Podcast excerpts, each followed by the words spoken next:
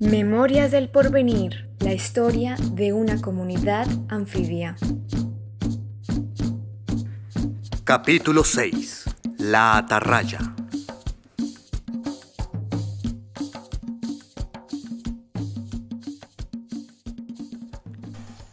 Efraín y María habían sido separados por la distancia y la muerte, pero los protagonistas de esta historia de amor no permitirán que termine así.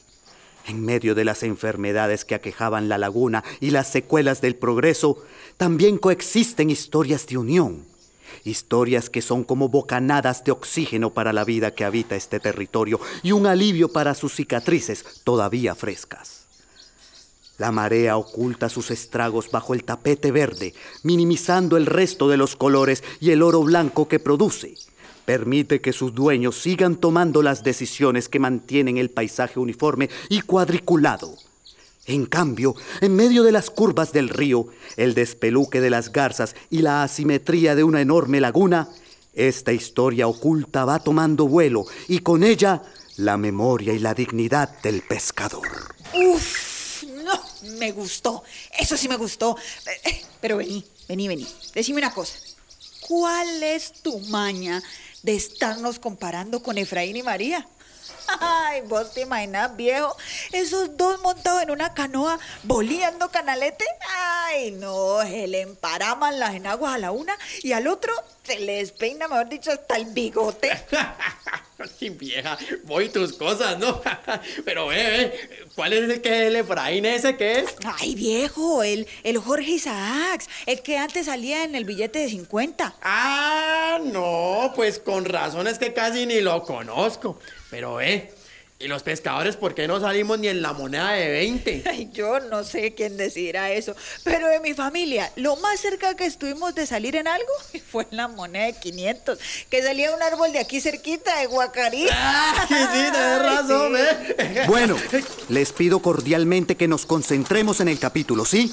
¿Viste? Te estaba diciendo que cuál era la comparadera con la María que yo no me quedé esperando cruzar de brazos a que este otro llegara a rescatarme y me encontrara ya muerta. ¡Eh, vieja, vieja! Más respeto con la finada María, por favor. Bueno, bueno, bueno. Pero, ¿qué fue lo que pasó cuando llegó ese invierno? Me iban a contar algo sobre eso. Ah, vea este. Acuérdese, joven, de los acuerdos que hicimos cuando empezamos. Así que déjeme, yo le voy contando, pero a mi ritmo. Vea, lo que pasó fue que antes de eso yo estaba mala. ¿Qué digo mala? Malísima, deprimida. Pero no me iba a dejar de esas berracas matas que me tenían así. Empecé a ver el reflejo de esos nubarrones que se venían y dije, aquí fue. Y usted no se imagina lo que se le vino pierna arriba. Este sí, yo no sé en qué era lo que andaba. Ay, mija, usted sí no va a aceptar nada de lo que yo le diga, ¿no? Eh, qué cosita. Y pues la verdad era que yo por esa época andaba todo desvirolado. Más perdido que un chigüiro en el lago Calima. Sin poder pescar ni nada. Ah, vea, a mí y a los pelados nos había tocado colgar la atarraya prácticamente. Hacer cuanto gallito saliera. Sacar arena, vender platanitos allá al borde de la carretera, conseguir trabajo en la ciudad y aunque ustedes no me crean, hasta encarguitos de la picada esa. La otra, allá cortando caña. Ay, me los imagino y me da tristeza. Y vergüenza les debería dar a ustedes, acostumbrados a andar a pata limpia, al aire libre, a manejar el horario, allá marcando tarjeta, con botas de punta metálica. Es que una canoa así es nada el pie y un tren cañero. Pues sí, usted tiene razón y todo.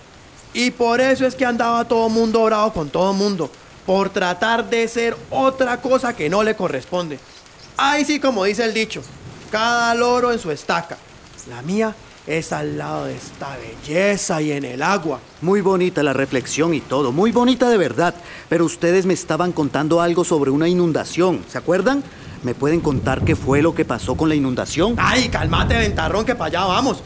A ver, contale, mija, cómo fue la cosa. Vení, pues te sigo contando.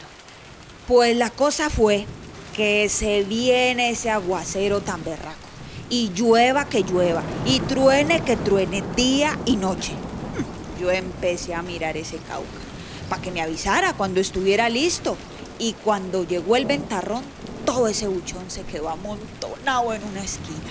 Ahí se vino esa cantidad de agua y yo saqué esa mata del buchón, fue pero pitando de aquí, río abajo, con todo y raíces y ranatoro y todo. Hasta el Magdalena fueron a dar. Uy, es que definitivamente esa crecida del río fue una bendición.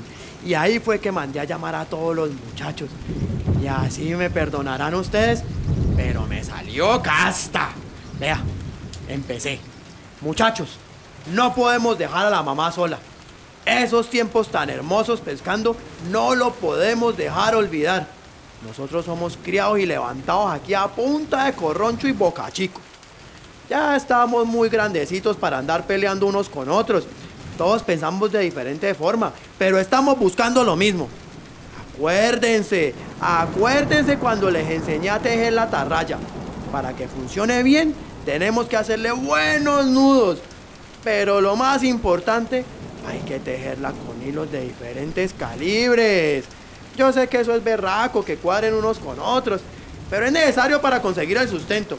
Su mamá está malita, hay que ayudarle a sacar ese buchón. Entonces mine para el caño nuevo que hace rato no la vemos. Y así fue, así fue. Y los empecé a zamarrear y me los llevé por donde la mamá. A alguno hasta de las orejas me tocó cogerlos por rebeldes. Pero no iba a seguir metiendo la pata con mi mujer. Ay, mijo, tan lindo usted. Es que no se imagina, joven, la dicha mía cuando los vi llegar. Ay, esa cantidad de canoas. Parecía una invasión de vikingos. Todo era tan bello, pero duró tan poco. ¿Cómo así? Pero si sacaron a las matas esas que le hacen tanto daño, el buchón ese, ¿eso no era lo que quería? Ay, tan bonito usted, joven. Pero es que usted no se imagina la desgracia tan infinita que nos iban a traer esas inundaciones. Venga, venga, le cuento mientras desemberijamos esta tarraya. Se resolverán todos los problemas con este reencuentro feliz. ¿Qué será esa situación terrible que amenaza nuevamente a nuestros protagonistas? Si quieres saber la respuesta, sintoniza el próximo capítulo de Memorias del Porvenir. La historia de una comunidad anfibia resistiendo al olvido y al lento abandono de su memoria. La siguiente es una franja comercial. Somos los Garzones Azules, intérpretes locales, quienes los invitamos a que conozcan el DRMI Laguna de Sonso. Los horarios de entrada y salida son de 8 a.m. a 5 p.m. Vengan y disfruten de este hermoso paraíso en familia. Los esperamos.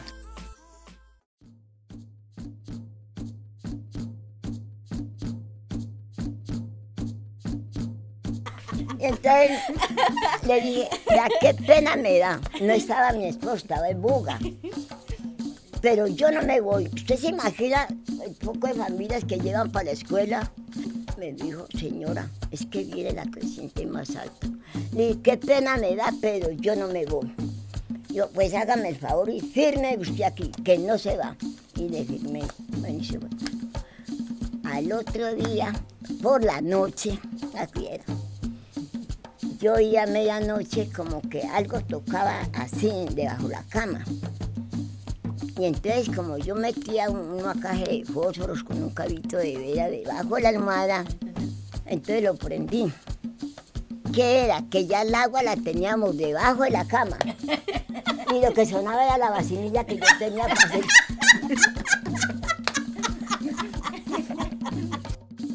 Primero hay que hacer el copo.